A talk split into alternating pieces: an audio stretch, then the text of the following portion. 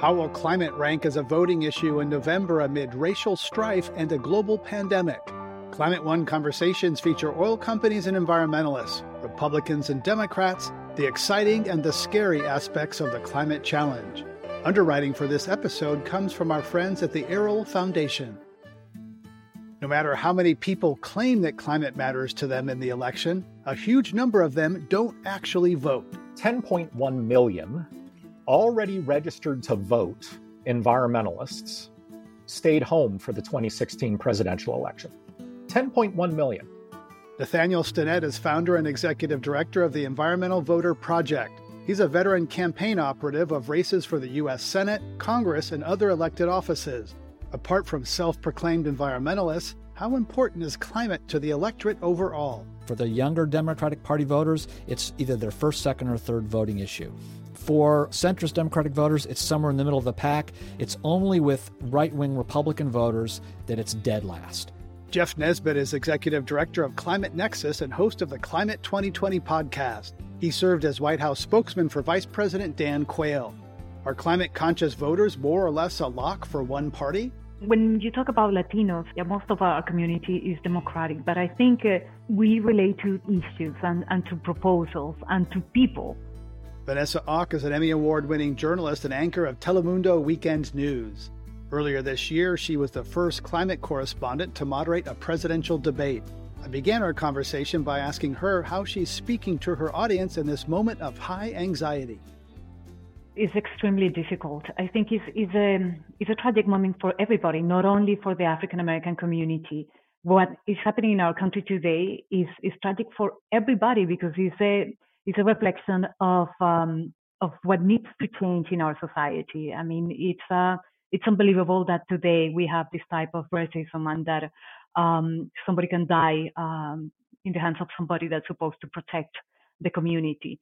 So, uh, but at the same time, I think it's an opportunity when there is crisis like the one that we're going through today. Um, there is always an opportunity for change, and and we are seeing that people are are demanding change. They are raising their voices. They are standing in solidarity with our brothers and sisters from the African American community. And um, I'm hopeful that uh, that we can create a better society, one that that is inclusive, that uh, that is fair, that everybody can really thrive and make the best of their lives.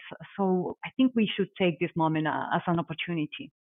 Jeff Nesbit, a lot of organizations, whatever the climate uh, sphere, are struggling for what to say, what to do, putting out putting out statements. Climate Nexus put out what I thought was a really strong, concise statement. It Didn't have platitudes. You know, it had some humility. Asked some questions. You know, what, how did you come to that statement, and, and what were you trying to say? So we've actually we we do a newsletter every morning that's sort of the media roadmap for hundreds or thousands of journalists who want to cover the climate issue and um, we were just as struck by the events as everybody else was. So we decided to dedicate the top of our newsletter to the ongoing coverage, um, whether it you know had anything to do with climate change or not. So we've actually um, created a brand new section called First and Foremost. So we have a very robust discussion about the events that are unfolding, and you know. In, in real time in front of all of us before we get to the climate news. We felt that that was the, the, the most appropriate way to address this. And Nathaniel Stinnett, your thoughts about about this moment. You follow elections, and and you know the election seems far away. Uh, your thoughts on on this amazing, painful moment we're in. Well, it, it's obviously much bigger than politics, and I think that that's extraordinarily important for all of us to understand. I mean, the, the very premise of structural racism is that it, it bleeds into every crevice and corner of society, and this is bigger than tweets. It's bigger than police officers. It's it's bigger than politics as far as what we're doing as an organization and what I think we need to think more about in the climate movement is not necessarily how we can stop what we're doing and start talking about racism, but how we can recognize the racism that fuels the climate crisis. Because a lot of it does. A lot of the structural racism enables the climate crisis enables fossil fuels to dump toxins in the air and, and the water because believe me they're not doing it in the lily white suburbs. They're doing it in poor communities of color. And so what we're trying to do is we're trying to figure out okay recognizing that racism is something that infects all parts of society what is our position in the climate movement? What are the ways that we can talk about this and address it Yeah, I've been thinking recently about the ubiquity of these two things. There's, you know, racism is everywhere, and carbon embedded carbon and energy is everywhere. And so, how do we tackle these these two things that seem that seem to be omnipresent? And and uh, at the same time and connect them. They've seen been, been, very different. The Yale program on climate change communication recently surveyed over a thousand American adults in an effort to find out how COVID nineteen has impacted people's concern about climate. We spoke to the program's director Anthony Leiserowitz about the study, which was titled "Climate Change in the American Mind." Despite the context of COVID 19, public opinion about climate change actually hasn't changed. 73% of Americans believe that global warming is happening. Uh, that is an all time high. 62% of Americans understand that it's mostly human caused. Again, that's an all time high. So I think there's a couple key lessons. First of all, it is okay to talk about climate change. People can, in fact, chew gum and walk at the same time. We can be concerned about coronavirus, we can be concerned about the economy, we can also be concerned about an existential crisis that's just over the horizon that confronts all of us. But it's also important to recognize the context in which these conversations are now happening are radically different today than they were just three months ago. One example is that COVID has really brought to the forefront of people's understanding and has reminded us all that science matters, that expertise matters, that literally listening to the experts can be the difference between life and death. In the same way, climate change is also about listening to the science, trusting the science. So, COVID is an opportunity to remind Americans that yes, we live in a highly scientific, technological age, and that you really should be listening to expertise when they warn you about big threats. The coronavirus and climate change don't care whether you're a Democrat or Republican. They don't care whether you're liberal or conservative. There is now a climate vote. For the first time in American political history, climate change is absolutely one of the top issues. That was Anthony Leiserowitz, a faculty member at the School of Forestry and Environmental Studies at Yale and director of the Yale Program on Climate Change Communication. Jeff Nesbit, your take on whether uh, you know there is now a, actually a climate voter and whether um, people will actually vote on that this such an issue. They might care about it, but it, will it really drive their vote in November? So I would say absolutely yes, there is a climate voter, and I trust that Nathaniel's organization is going to find even more of them because that's what that's what they do. I wanted to to double down on something that, that we just heard because my organization does polling with Tony's group at Yale and George Mason. So we've done some joint polling together. There's a really interesting thing that's emerged in the the pandemic situation that's related to climate change, and that's this there is residual trust in experts. It cuts across all party lines. Um, they may not trust their governors; those may break down along party lines. President Trump, um, Congress, uh, you name it, except for when it comes to experts. There is a a real trust in experts because they know that those experts are responsible for saving our lives. That carries over into the climate issue. That if we need need to be prepared for a pandemic or any you know something right now, well, climate change is just over the horizon. We should trust the experts there as well. Um, that's something that's really hopeful to me. Um, and I think people are finally starting to get it. Let's listen to the experts and let's trust what they're t- saying so that we can get to what to do about it. And, the, and that's the second point. There is a climate voter right now. Our polls have showed it. Lots of other polls have showed it. For the Democratic Party, it's the younger Democratic Party voters. It's either their first, second, or third voting issue. Um, even now, uh, in the middle of this pandemic and what's going on in the streets. Um, for um, centrist, what are called centrist Democratic voters, it's somewhere in the middle of the pack. It's only with right wing Republican voters that it's dead last. And so it averages out. But so I would say absolutely yes. There is a climate voter right now, and I do think even in the middle of all this turmoil, you'll you st- you'll still see that show up in November. But Nathaniel Stinnett, a lot of your work is that environmentalists lie about their voting record. They may say they care about climate, but they lie to pollsters when uh, about actually voting. Yeah, so so it's it's interesting, and and uh, the way you frame it is accurate, but I think there might be a nicer way to think about it than oh these people are lying. Although you're absolutely right, and that is that even people who don't vote want to be thought of as good voters. It's really interesting. We have a lot of very strong societal norms in America, just like any culture has strong societal norms. Most people want to be thought of as smart. Most people want to be thought of as nice or honest.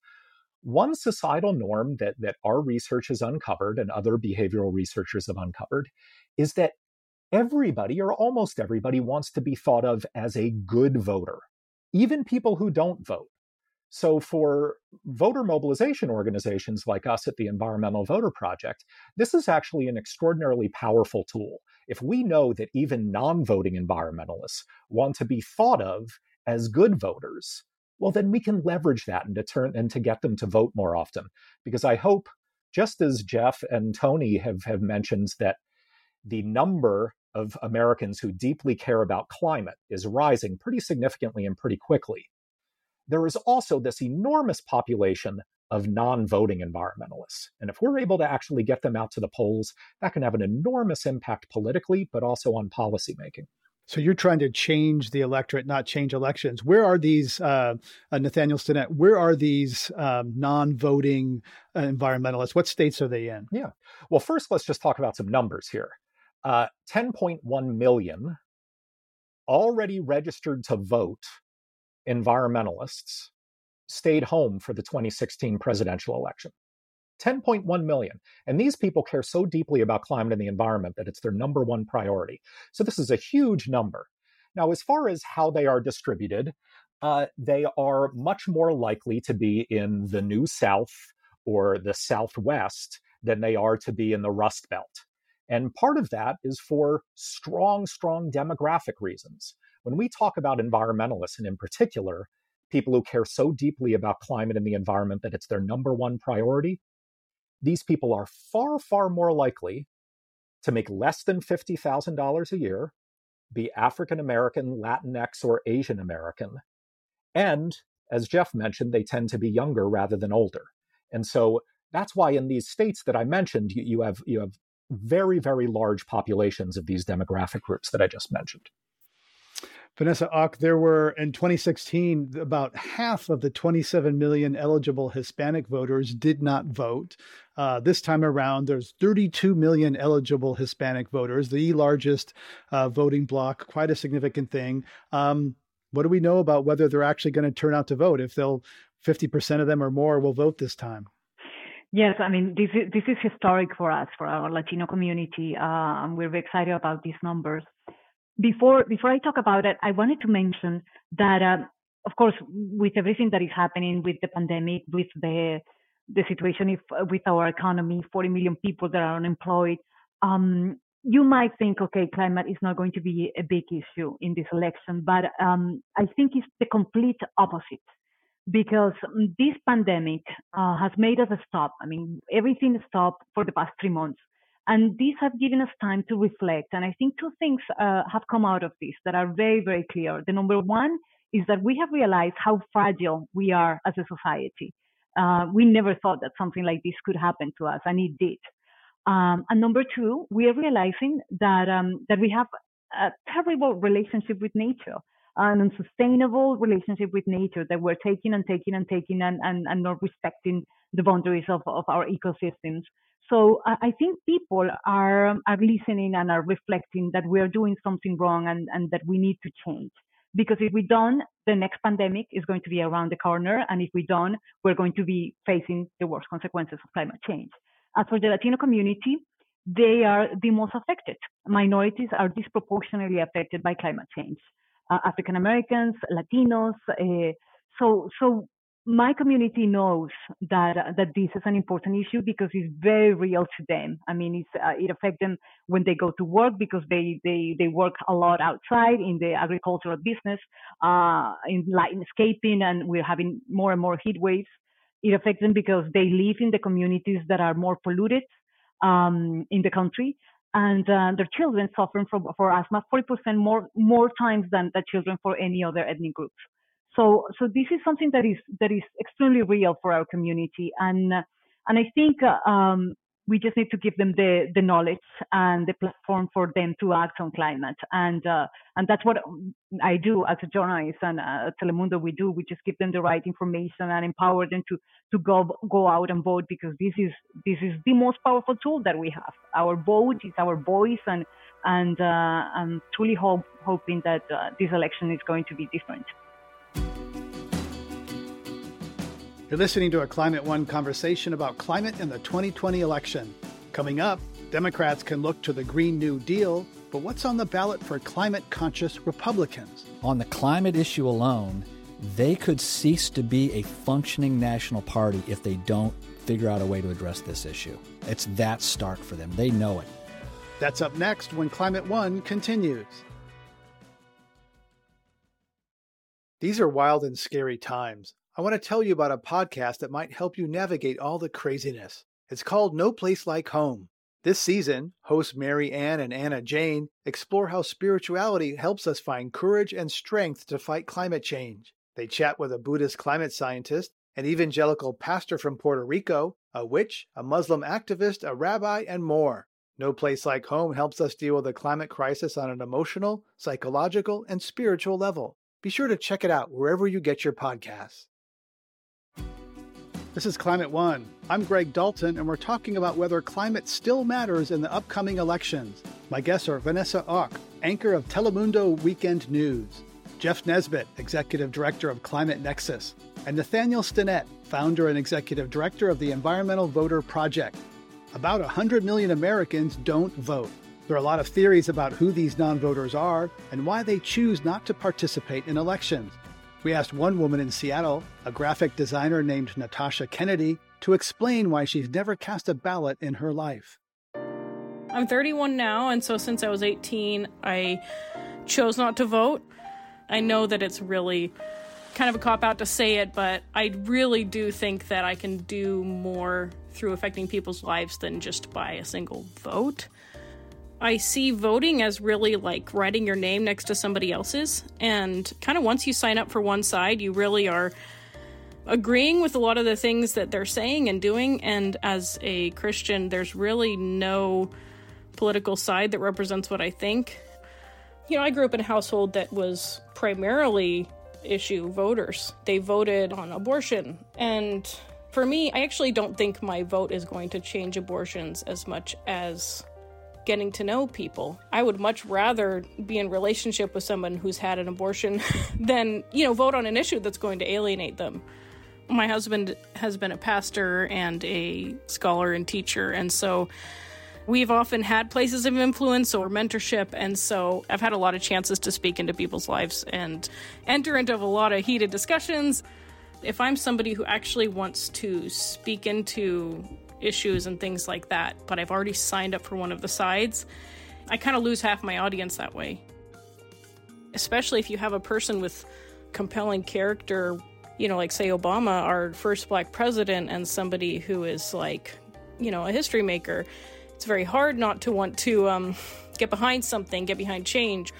Our generation, people are pretty much discouraged and disillusioned with our government and with our leaders and we'll fight for somebody to get into office and we'll see them get there and they'll let us down or they will have made promises to get where they are and then forget them we just get kind of discouraged and we think, why would I take part in a broken system? I don't even believe in the system anymore. That's why I think people aren't voting, is because there's no vote that you could write on paper that actually represents you. That was 31 year old graphic designer Natasha Kennedy, who's yet to cast a vote and seems pretty confident she never will. And we should note, she's also told us she's a dual citizen and hasn't voted in the UK either. Nathaniel Stinnett, a lot of your work gets at uh, not changing people's minds on issues, but persuading them to vote. So, how would you approach someone like Natasha Kennedy? Well, it's interesting. She she brings up sort of the two different ways two different frameworks through which people often view voting or, or really any behavior. Uh, and that is one sort of the transactional, and the other is the more expressive, having to do with your identity. She clearly poo pooed the transactional value of voting, which, by the way, is fairly accurate. I mean, what's the likelihood of your one vote ever making a difference in anything? And she seemed to to to recognize that. But what came across far more strongly is this idea that by casting a vote, I think she said by putting your name next to someone else's name, it seemed antithetical to who she is and who she wanted to be. It was tied much more into her identity and how she wanted to express herself. And interestingly enough, that ties into like the last 20 years of behavioral science. This is how behavioral psychologists and behavioral economists get people to change their behavior. You do not try to rationally convince them of the value of their one vote. Instead, what you do is you try to figure out who is this person? Who do they want to be? And how can I make being a voter be an important part of that? So, for someone like this, I think a lot of uh, very powerful messaging would be to take advantage of how she sees herself and make very normative statements like, uh, if you think it's important to be a member of society, you need to be a voter. Or people who are uh, part of X religion, it's important to be part of society, things like that. Uh, it is extraordinarily important to use these sort of societal urges that we have to fit into particular groups as a hook to change behavior. Vanessa Hauc, your take on you know those evangelical voters, you know, uh, religious voters, you know, some of them in the Hispanic community. Um, you know, what you've been reporting about them and, and Trump this time around. Well, I saw in the last couple of days that actually his numbers are going down precisely with these communities, uh, even 12%. Uh, and I think he's realizing that and he's doing uh, different desperate moves uh, to raise those numbers because he knows uh, this is an important community for him. But um, I think what is um, what now we're facing that is very very important is, is this next election and and um, Biden has an amazing opportunity to really capture um, the vote of the Jews and uh, of, of, of of this is this is a vote that he doesn't have yet. I mean, he, he won because of the support of the African American community and all the voters, but he, he doesn't have that, that energy of the Jews vote. And I think that if he really comes out with a good plan, with a really, really strong agenda for sustainability uh, and to, to tackle the climate crisis, he he he has a possibility to really um, enchant this type of, of, of voters. Uh, it is proven that uh, the Jews, I mean, one of their two priorities is climate uh, when they go to the polls. So this is a, a, very, very important issue. And I think that if he really works on this in, in a genuine uh, way, he has a, a, very good chance.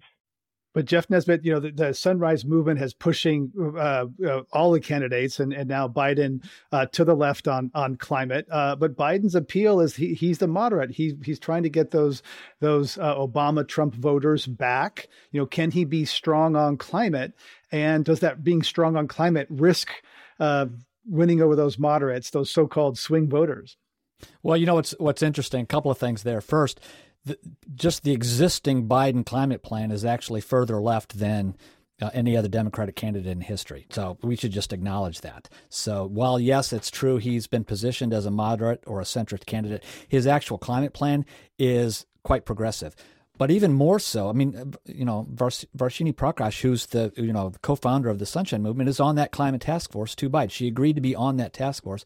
Others who are younger, who are pushing Biden to the left on the climate issue are having real impact with that platform. And I'll I'll say this: I know nearly everybody on that climate task force, from the traditionalists like John Kerry to uh, Gina McCarthy, who you know runs NRDC and was Obama's EPA administrator, to the to the younger crowd. They're all actually working together. And you know this about Biden: he if he becomes president, he's going to appoint some real pros to run the federal government, as opposed to. And this is not a partisan statement.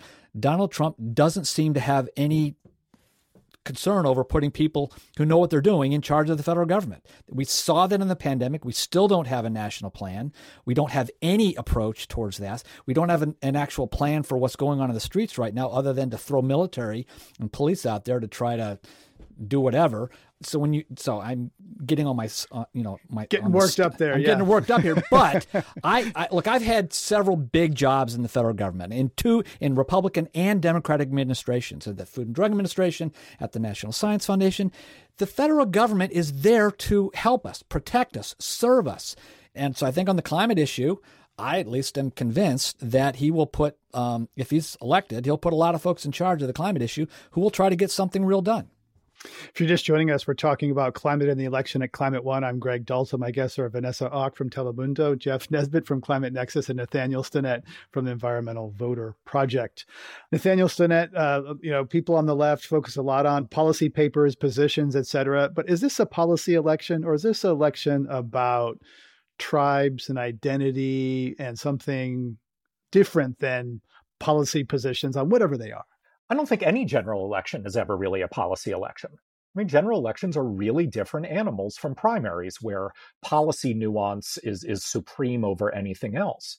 I would be shocked if anything, not just climate, but any policy argument becomes the core of what this general election is about. That being said, the climate vote can still be extraordinarily important because even though climate change or health insurance or the economy or, or, or, no issue might be central to this general election, there are still tens of millions of climate voters out there who are looking for a permission structure to say it's all right for people who deeply care about this issue to vote and vote for Joe Biden or vote for Donald Trump. That doesn't mean that 95% of the words coming out of a candidate's mouth need to be about climate change. It means creating this permission structure for them. These are activists or, or even non activists who have built part of their personalities around this extraordinarily important issue. And even if they don't hear about it on a daily basis, they're looking for a reason to say, it's all right for someone like me who cares about climate change to vote in this election and vote for this candidate. And I think that is at the core of these uh, policy working groups that Jeff mentioned. This is what the Biden campaign is trying to do. They're trying to say, we're taking this seriously. So if you care about this, we're, we're giving you this permission structure to join us. Jeff Nesbit, want to ask you about whether there's a new Republican lane or new Republican position on climate. We hear some discussion of whether you know Kevin McCarthy, and there's always this for years now since the Pope came to to uh, Washington uh, about five years ago. Is there any truth to that? You know, is it is it posturing? Is it real? Do Republicans really try trying to find a, a new position and story because climate denial is hurting them? Um, it's not posturing. Uh, it is real. But all of that being said, it, it is true. There are there are quite a few federal lawmakers in Washington, in Congress, who would love to talk about climate change in the public square. They feel like they can't for whatever reason. They feel like it will hurt them. Uh, that, that they may may very well be primaried in within their own party if they talk about this issue or a couple of others. So that is still a very real threat to Republican lawmakers. Um, but I will also say they've seen the poll numbers that we have and others have. They've seen them on the climate issue alone. They could cease to be a functioning national party if they don't figure out a way to address this issue. It's that stark for them. They know it. And a couple of other issues have that salience. Um, that's why you're seeing the Republican Party start to like dip its toe into the climate waters to try to figure out how in the world do we talk about this issue, deal with it. Um, it's because they know there's a wave coming, a demographic wave that's coming at them that if they don't deal with this issue, it may not show up in 2020 in a big way, but it's going to show up fairly soon. So yeah, it is real. There, it's real concern. They really do want to deal with it.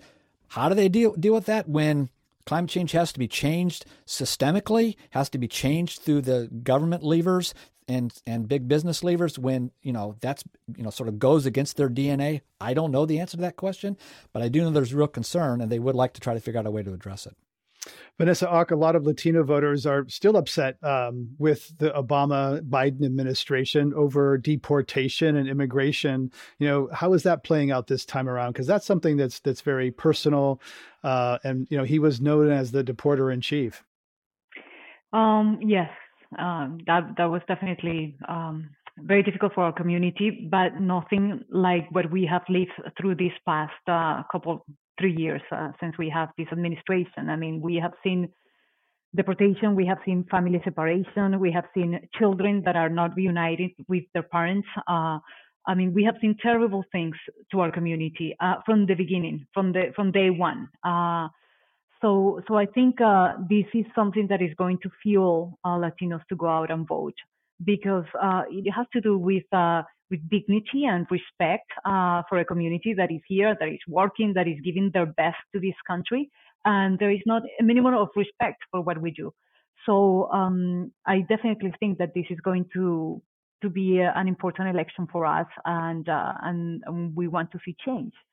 Something else that I think is is worth mentioning when when you talk about climate change, this is an issue that is not going to go away, uh, not because of the pandemic, not because of the uh, of the economic crisis that we're facing.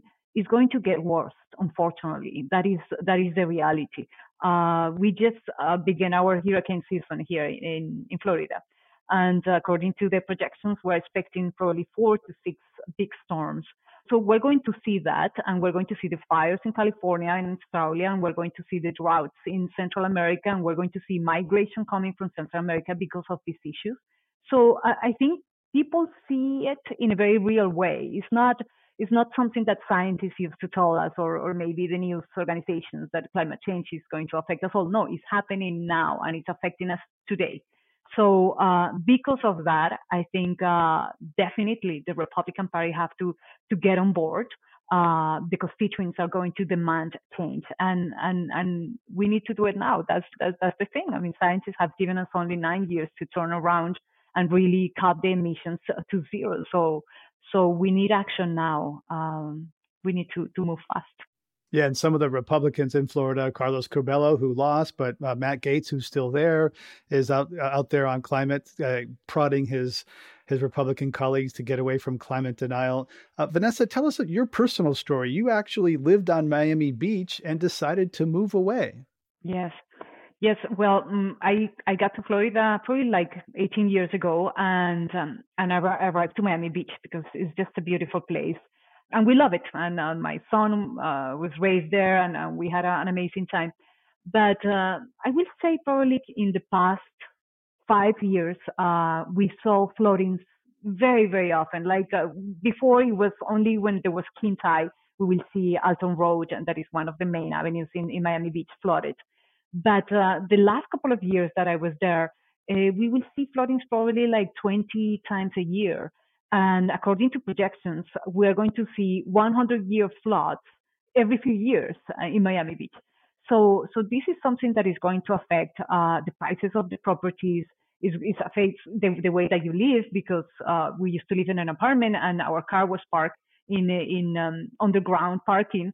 And every time that there was flooding, we have to move the cars because one day all the cars just were completely flooded. So I think uh, I mean, Miami and, and Florida is, is ground zero for, for sea level rise and, and, and it's going to affect everything. It's going to affect the properties. If you think about it, in Florida, there is 19 million people and 15 million live very close to the coast and have their homes and, and have their properties. And we have beautiful property that is right there in the coast. So all that is going to be affected. Uh, the insurance, the flooding insurance are going to go up and, and the prices of the properties are going to go down so yeah, we decided to move with my family because of the flooding, because it was just uh, something that we we saw that it was going to get worse, unfortunately.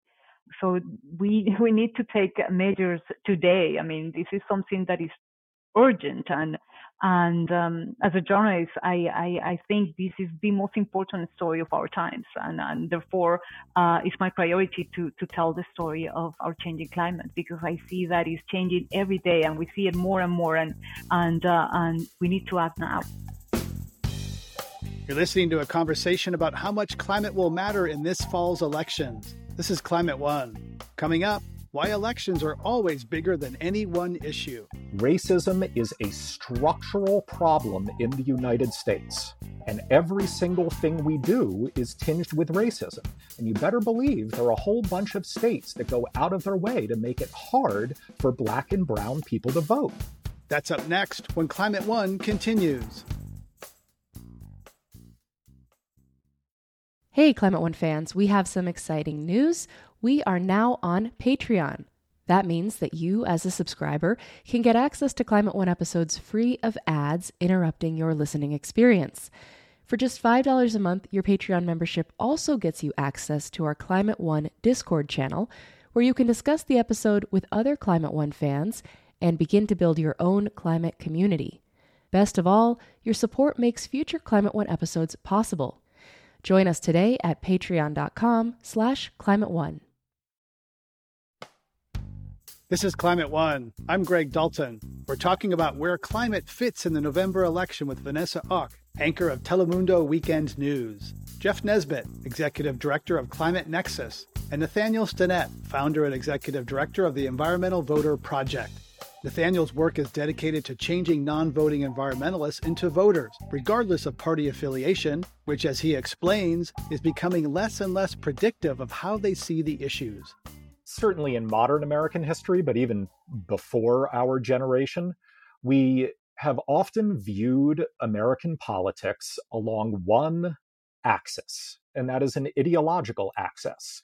You're either liberal or conservative or somewhere in between. And not just in the United States, but also in Western Europe, we're seeing some really significant shifts now. And I'm not saying ideology has disappeared, but there is an alternate axis and maybe even a more dominant axis upon which people identify themselves politically. And that has much more to do with what tribe they are a part of.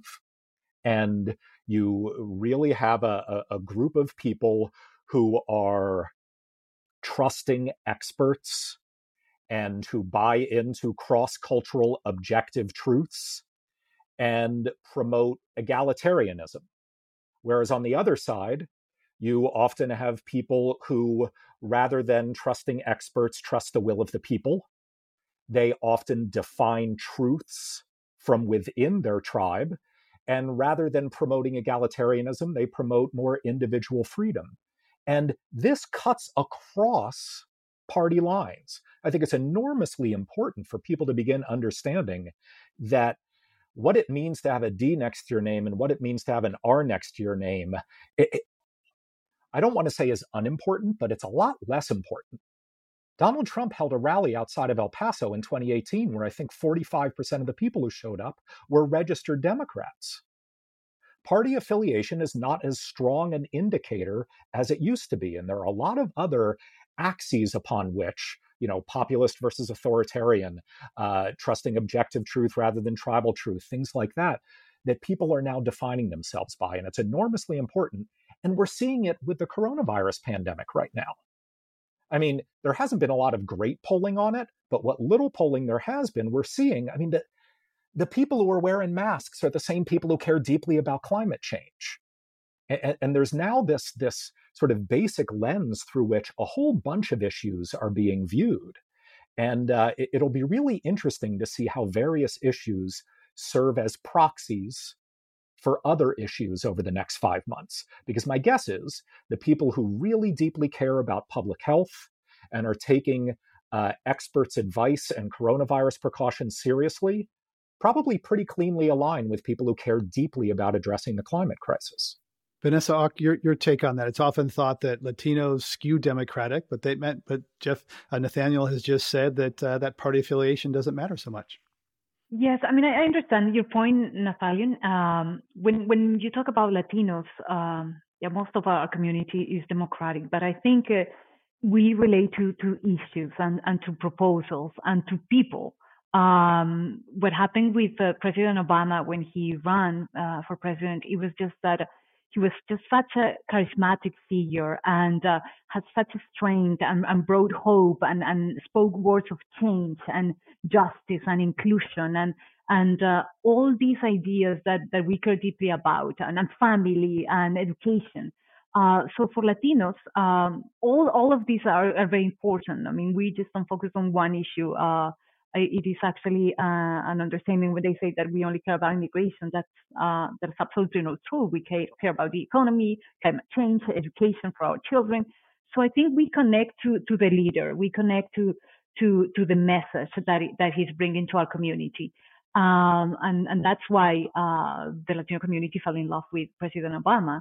Now, what is happening with President Trump? Uh, I think some of in our community, of course, are connecting to the to the financial issues. And and, and when there is a strong economy, it's it's it, this is an issue that is very important for Latinos and for anybody, really. So um, so that's why he had uh, some support. But um, but what we have seen in the past couple of years uh, in with this administration has been truly difficult and painful for our community. So um, so I think we we're going to see change, and and um, we're counting on that. I mean, we're counting on that our community are going to go out to the polls and vote and, and use that privilege, and and and if we do that, we're going to to be able to turn the tides and in in, in a, to have a great impact in this next election.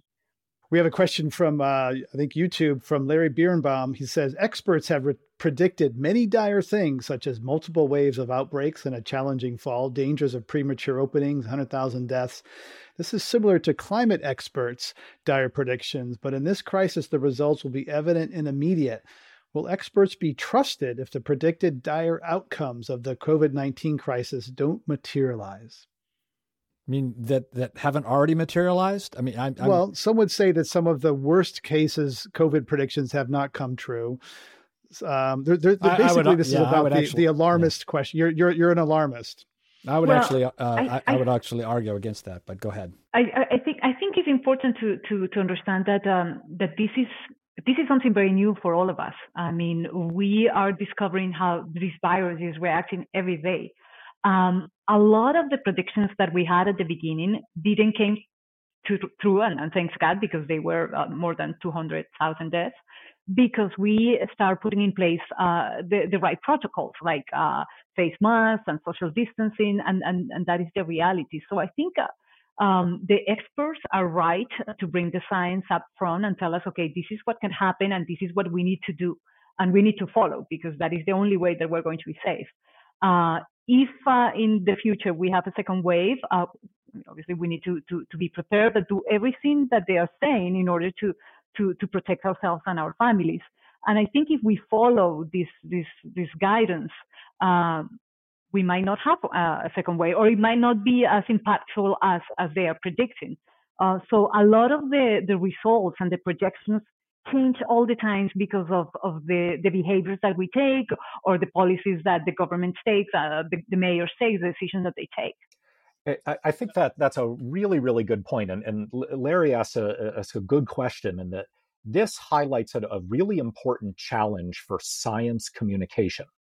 Because as, as Vanessa mentioned, like despite their name, predictive models aren't actually meant to predict the future, right? Like they're not nailing in in our fate, like some like ancient Greek poem or something like that.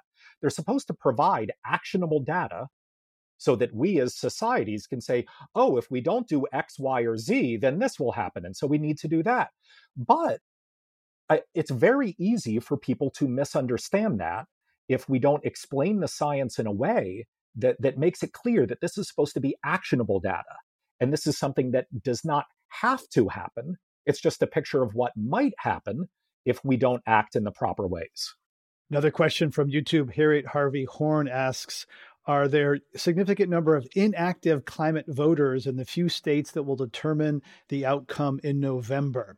More generally, what tactics will have the most impact and get out the vote? Nathaniel. Holy yes. uh, but it varies from state to state. It varies from state to state. Uh, let's just take the the sort of six typical swing states that people are talking about in the presidential election. So you've got Pennsylvania, Michigan, Wisconsin, Arizona, Florida, North Carolina. Every state is different, and I want to be very clear. Campaigns have gotten sophisticated enough that they're not targeting by state, they're not targeting by demographic group, they are targeting on the individual level. These presidential campaigns literally know by name and street address who all the voters are who are up for play, and they have a pretty good idea of what issues they care about. And in some states, like Wisconsin, persuasion might be more important than turnout. But in all six states, you're going to have to do all three things registration, turnout, and persuasion. Now, to get to this question, where are the the non-voting climate voters or the potential climate voters? Uh, first and foremost is Arizona. I mean, you you throw on a blindfold and throw a rock, and chances are you're going to hit a non-voting environmentalist in Arizona. there are just enormous numbers, enormous numbers of people who care deeply about climate in Arizona, yet they don't vote. After that, I would say we're talking about Florida and Pennsylvania. Those are the three big ones where I think climate voters can have a significant impact, or rather, uh, inactive climate voters, if they show up to vote, they can have a significant impact. Whereas in North Carolina, it's a little bit less, and in Michigan and Wisconsin, it's far, far less. I would I would add one other state, Florida. We we actually did a survey. We surveyed five thousand registered voters, um, and when you start to drill down and, and describe climate impacts, uh, like like like your consideration, Vanessa, for Miami Beach, you know, hurricanes. Then they become really passionate about voting, and I think it's possible if if somebody wants to spend the time and drill down on the climate issue in Florida, they're going to find some of those voters there as well. Yeah. I'll say, I mean, we we literally have, and, and we know them by name and street address at the Environmental Voter Project. There's 660 million, I'm sorry, 660,000 already registered to vote people who list climate as their number one priority, who did not vote in the 2016 presidential election. 660,000. And like every election is decided by 30,000 votes in Florida. And there are 660,000 non voting environmentalists sitting there it's a, it's a huge opportunity for the climate movement. Vanessa, um, you know, you cover the environmental invest, lead the environmental investigation unit at, at Telemundo. Um, you know, do th- oftentimes uh, people in broadcast journalism will say that environmental shows, climate topics have poor ratings. Is that your experience? Because there's been some famous people at MSNBC and elsewhere who've said climate is a ratings killer. That is that is not the case actually. That is not the case at all. I, I have been covering environmental issues for I would say 15 years in Telemundo Network, and um, we do very well uh, whenever we do a story about environment. Uh, therefore, we have created an environmental research unit that is specifically focused on, on environmental issues. But I think it has to do with, with two reasons. The number one is that, that before uh, we used to think that climate change was a distant phenomenon that was not going to affect us. Uh, but people are seeing that is something very real that is happening today, that is happening every day in, in every community. So, so they are paying attention and they know that this is, this is happening. And number two, journalists have found uh, better ways to tell the story, and that, that is my job. You know, that is a, a challenge because uh, the climate change story is, is, a scientific story on one side because it's, it's, it's about how our planet is changing. So we need to make it really simple for people to understand why this is happening and what we can do to to to make it better and to change the, the tides. Uh, and on the other hand, it's, it's, it's, a human story. So, so I, I go out of my way to look for those stories, for, for to look for the, the, people that are affected, the people that are making a difference, the people that are creating uh, sustainable platforms for, for our society to change and thrive, and um, and make it interesting and make it uh, with with great camera production and and tell compelling stories that people can connect and relate. And we have had uh, an amazing response. I mean, for for the Latinos uh, climate change and the environment is something that is very important. We have a special relationship with the environment. Uh, it's on our DNA. Uh, we have this connection with the earth. Um, so, so it's just to, to, to make them remember, okay, this is uh, your actions and the way that we live and the way that we consume energy and the way that we do everything is having a huge impact on our planet. Uh, now, here's the way. Uh, here's what you can do. You can vote uh, you can you can live in a sustainable way. You can be vegetarian. You can you can do so much. Uh, so so that's what I do every day. You know, try to bring those stories home to to my community to make sure that they have the knowledge, uh, the tools, and the information to live sustainable lives. Jeff Nesbit, you work a lot with the media. Who's doing a good job covering uh, both uh, climate and the election, or just climate in, in general? Because it seems that a lot um, there's niche media, but obviously COVID and now uh, you know street protests have, have eclipsed so so much of the journalism, mainstream coverage. They have actually. You have one of them on your show right now. Where so, Vanessa, I was just I was literally talking to Mark Hertsgaard, who helps run cut the Covering Climate Now program, and he was singing your praises, Vanessa, about your reporting at Telemundo. So you actually have one on the show today. Um, the New York Times has a full climate uh, desk now. They have a dozen reporters, two editors. They have they're all in on the climate issue. The Washington Post likewise has a, has a huge number of reporters covering this issue. I, I, know Chris Mooney, for instance, quite well. I worked with him at the National Science Foundation. Chris was the driving force behind the the coverage of uh, uh, that, that won the Washington Post the Pulitzer Prize for their climate coverage. Um, so they have some great reporters there at the Washington Post. The Guardian, of course, um, is doing a phenomenal job on this issue. Uh, what I like, I'll tell you where I'd like to see some more coverage, though. My friends at NBC News, CBS News, ABC News get on this issue. Get on it now before it's too late because they need to figure out a way to tell the story the way Vanessa you're telling the story. It is a human story, it's a people story, it's a community story. They need to figure out how to tell this story better than they've told it in the past. So that that would be my answer. Vanessa, when there's a uh, when is covering hurricanes in Florida, do they use the word climate? Do they mention there's the climate connection, climate absolutely. amplification? Oh my God, absolutely. Okay. I mean, we we take every opportunity that we have to connect the dots because uh, because that's, that's what is most important. I mean, the, the consequences of climate change, of course, are the hurricanes and the fires and the droughts, and we see it. But every time that we have a chance, we say, okay, but this is happening because of this and this and that, and this is how we can change it. Uh, so, so definitely, I mean, this is this is our mission in in, in Planeta Tierra is our environmental research unit. Uh, it is to to really uh, educate and empower our community and inspire them to to act on climate, to to to to make them understand that they can be agents of change because climate change can be something that is uh, that is scary, that is that makes us fearful, that makes us freeze. But at the same time, if you provide people with the right tools and information, you can empower them and, and let them know that they can make a difference.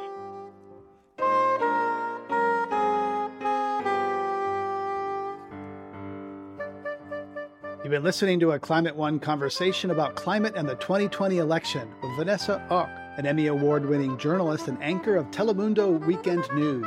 Jeff Nesbit, Executive Director of Climate Nexus and host of the Climate 2020 podcast, and Nathaniel Stinnett, Founder and Executive Director of the Environmental Voter Project. To hear more Climate One conversations, subscribe to our podcast on Apple Podcasts, Spotify, or wherever you get your pods. Please help us get more people talking about climate by giving us a rating or review. It really does help advance the climate conversation. Kelly Pennington directs our audience engagement. Tyler Reed is our producer. Sarah Catherine Coxon is the Strategy and Content Manager. Steve Fox is Director of Advancement. Devon Strolovitch edited the program. Our audio team is Mark Kirschner, Arnav Gupta, and Andrew Stelzer. Dr. Gloria Duffy is CEO of the Commonwealth Club of California, where our program originates. I'm Greg Dalton.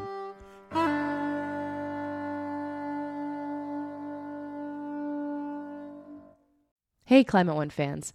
We've all gotten used to a subscription model for paying for the things we really value. Here at Climate One, it's no different. We produce this show every week for free, and now we're offering you an opportunity to get our show free of ads. For just $5 per month, you can join us on Patreon and get access to our episodes free of ads and get access to our exclusive Climate One Discord channel. That allows you to discuss the episode with other Climate One fans and begin to build your own climate community. Best of all, your support makes future Climate One episodes possible. Join us today at patreon.com slash climate one.